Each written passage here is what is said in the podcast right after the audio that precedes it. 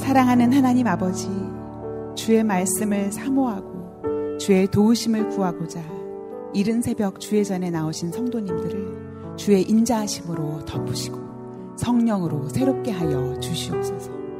사랑하는 우리 주 예수 그리스도의 이름으로 기도드렸습니다. 아멘. 주님을 예배하심으로 새날을 맞이하시기 위해 주의 전에 나오신 성도님들을 예수님의 이름으로 환영하고 축복합니다.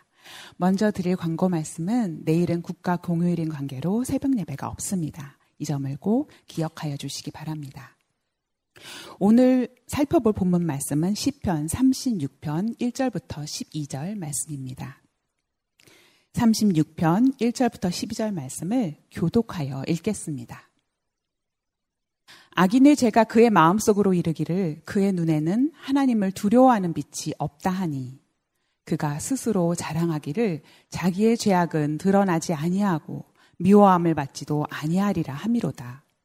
그의 입에서 나오는 말은 죄악과 속임이라. 그는 지혜와 선행을 그쳤도다. 그는 그의 책상에서 죄악을 꾀하며 스스로 악한 길에 서고 악을 거절하지 아니하는도다. 여호와여, 주의 인자하심이 하늘에 있고 주의 진실하심이 공중에 사무쳤으며 주의 의는 하나님의 산들과 같고 주의 심판은 큰 바다와 같으니이다. 여호와여, 주는 사람과 짐승을 구하여 주시나이다. 하나님이여, 주의 인자하심이 어찌 그리 보배로우신지요. 사람들이 주의 날개그늘 아래에 피하나이다. 그들이 주의 집에 있는 살진 것으로 풍족할 것이라.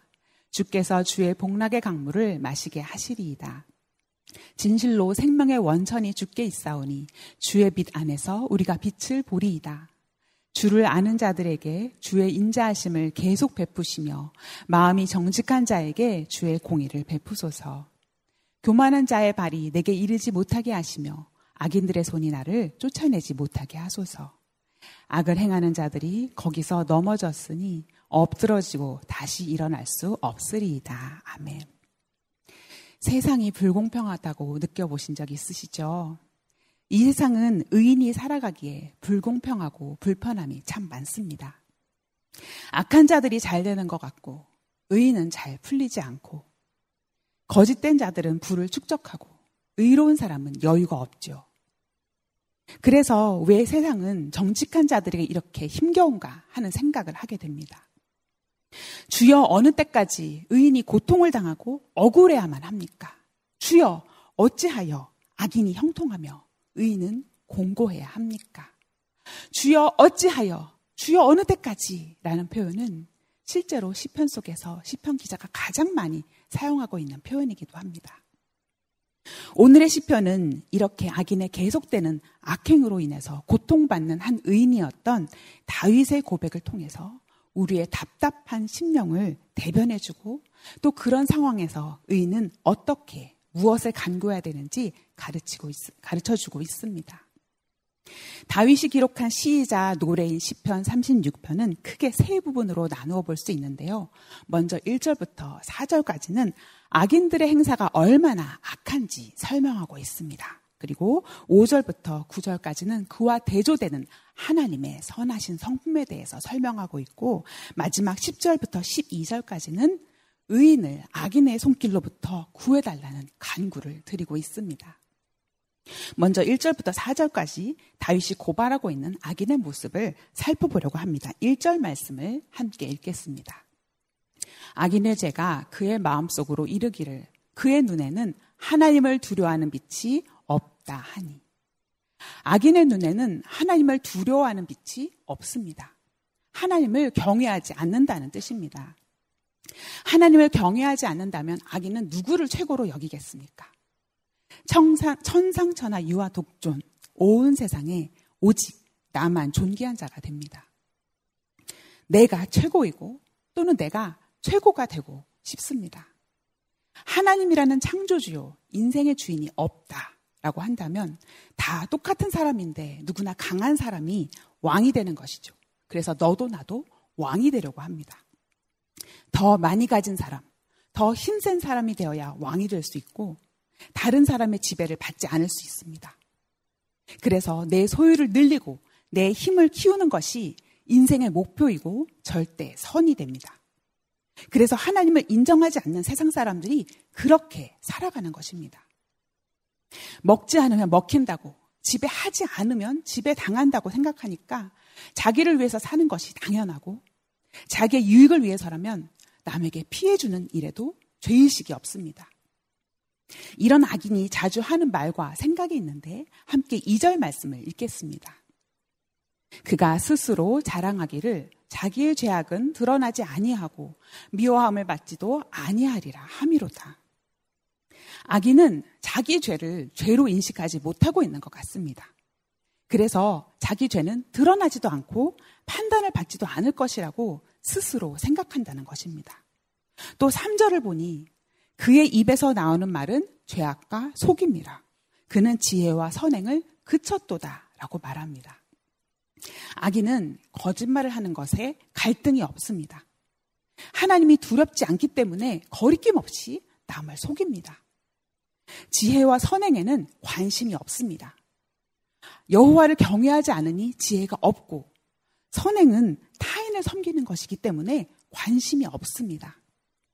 또 사 절에 보니 심지어 악인은 잠자리에서도 악한 계획을 세운다고 하는데, 이런 모습은 시편 일 편에 나오는 의인의 모습과 아주 대조적입니다.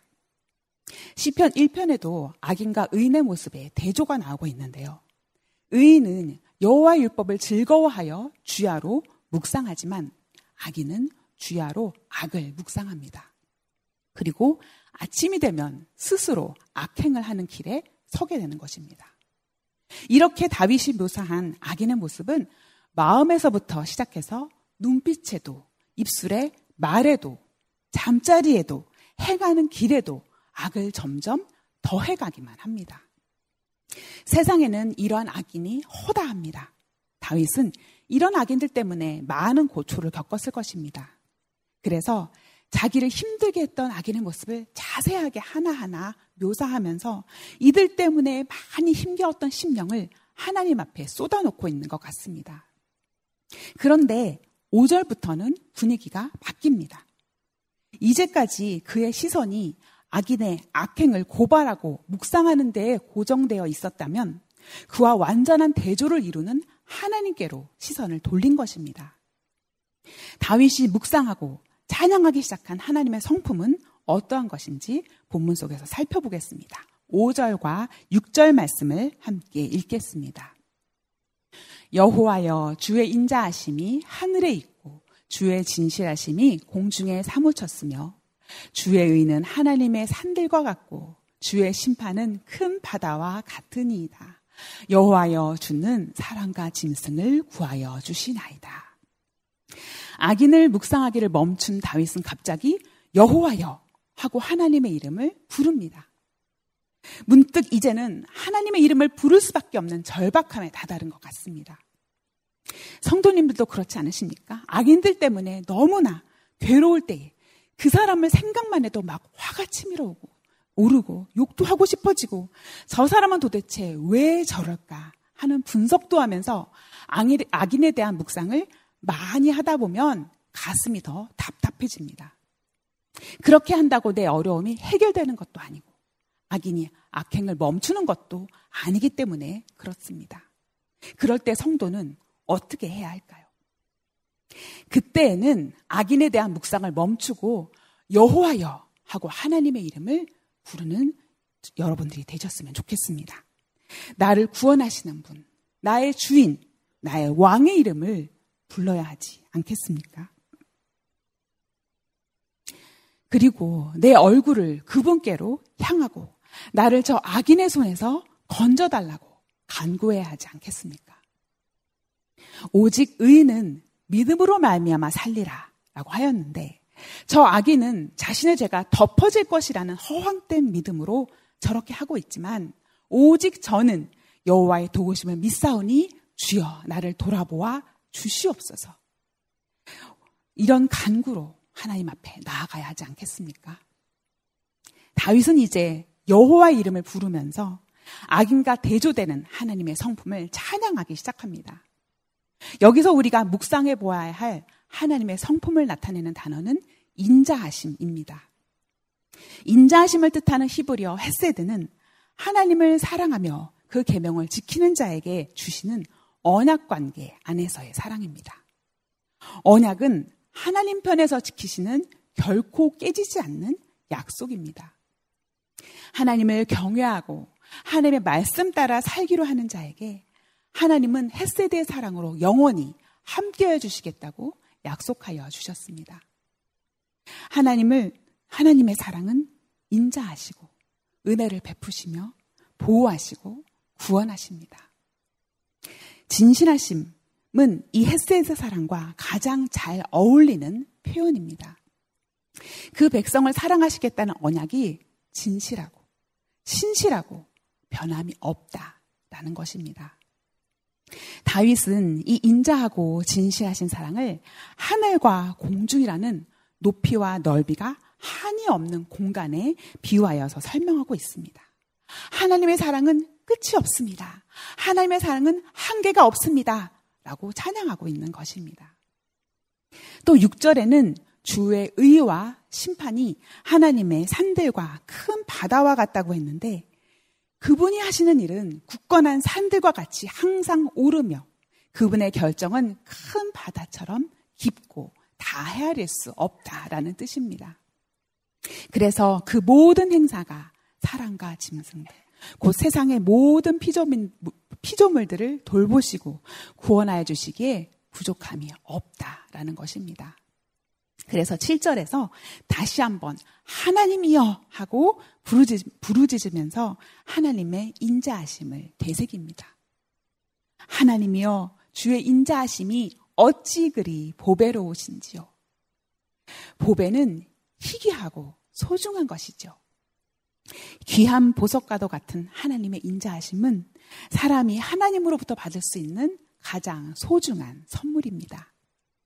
그분의 인자하심이 어찌나 보배로우신지 사람들이 주의 날개 그늘 아래 피한다는 비유적인 표현을 사용하고 있는데요. 이 순간 어미새가 그 날개를 활짝 펴서 새끼들을 날개 그늘 아래 모으는 모습을 한번 상상해 보시겠습니까? 생각만 해도 따뜻하고 안전하죠. 천지를 분간하지 못하는 새끼들에게 어미새의 날개 그늘은 온 세상에서 가장 안전하고 따뜻한 곳입니다.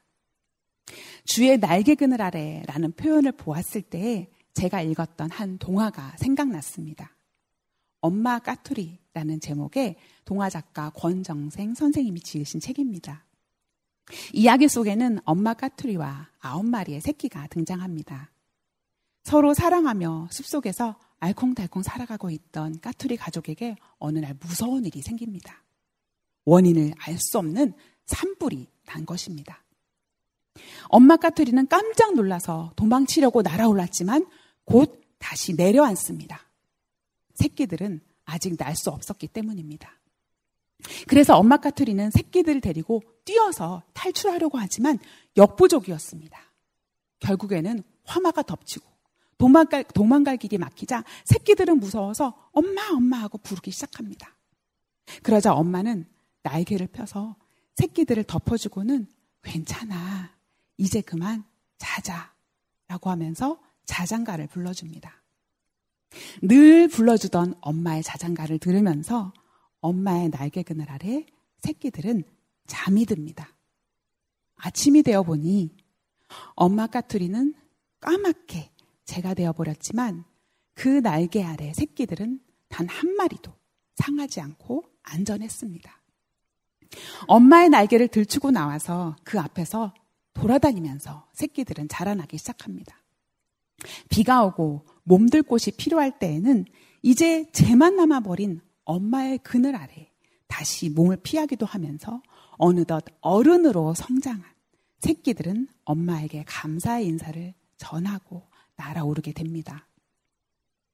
죽어서도 새끼들을 날개 그늘로 보호해주고 의지가 되어준 엄마 까투리의 일기를, 이, 이야기를 읽으면서 얼마나 눈물을 흘렸는지 모릅니다.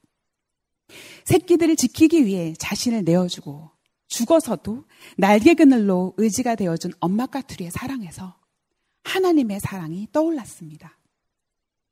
하나님의 사랑은 얼마나 인자하시고 진실하신지 천지를 분간하지 못하고 날아오르지 못하는 새끼와도 같은 저희를 절대로 포기하지 않으시고 목숨까지 내어주시는 사랑으로 끝까지 품어주십니다. 엄마 까투리는 죽어서도 새끼들에게 의지가 되어주었지만 우리에게는 죽음을 이기시고 다시 살아나셔서 영원토록 함께해 주시는 예수님이 계십니다. 하나님은 그 아들 예수님을 보내주셔서 죽음을 이기는 사랑과 보호와 구원을 우리에게 주셨습니다.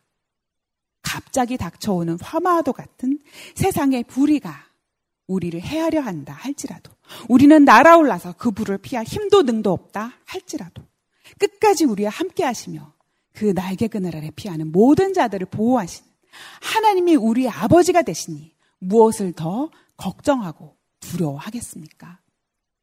주의 날개 그늘 아래서 우리는 안전합니다. 악한 자의 공격이 나를 해하지 못할 것입니다. 그러므로 사랑하는 성도 여러분, 지금 악인의 공격으로 인해서 고통스러우십니까? 피할 수도 해결할 수도 없어서 괴롭고 힘드십니까? 여호와 하나님께 피하십시오. 그분의 인자하심이 나를 덮어주시고 그 품 안에서 나는 이 환난이 다 지나갈 때까지 안전할 것입니다. 악인에게 고정되어서 두려움과 분노에 떨던 나의 시선을 이제 그만 들어서 주를 바라보시고 그분의 인자하신 품으로 달려가시기 바랍니다. 그렇게 아버지의 품으로 달려온 자녀들에게 주님은 어떤 은혜를 베푸실까요? 함께 팔 절과 구 절 말씀을 읽겠습니다. 그들이 주의 집에 있는 살진 것으로 풍족할 것이라. 주께서 주의 복락의 강물을 마시게 하시리이다. 진실로 생명의 원천이 주께 있사오니 주의 빛 안에서 우리가 빛을 보리이다. 주께 피한 자들에게 주님은 아버지의 집에 있는 풍성한 것으로 배고픈 육신을 채워주실 것입니다. 복락, 즉 기쁨의 강물을 마시게 하신다는 것은 영적인 축복도 부어주신다라는 것입니다. 주님의 인자하심은 바로 이런 것입니다. 세상에서 고달파 영적으로도 육적으로도 굶주린 우리가 아버지께로 달려가기만 하면 우리의 육체적인 필요를 채워주시는 것은 물론이고 영적인 목마름, 즉 그분께 있는 구원의 생수를 마시게 하신다는 것입니다. 그러므로 우리는 어둠에서 빛으로, 죽음에서 생명으로 옮겨지게 될 것입니다. 이렇게 하나님의 인자하심이 얼마나 놀랍고 큰지 찬양하고 선포한 다윗은 이제 그 하나님의 성품을 의지하여서 간구의 기도로 나아갑니다. 십 절을 보면 주를 알고 마음이 정직한 자, 곧 의인에게 주의 인자하심과 공의를 계속해서 베풀어 달라고 간구합니다. 그래서 교만한 자, 즉 악인의 발과 손으로 하는 공격이 나에게 미치지 못하도록 막아달라고 기도하는 것입니다.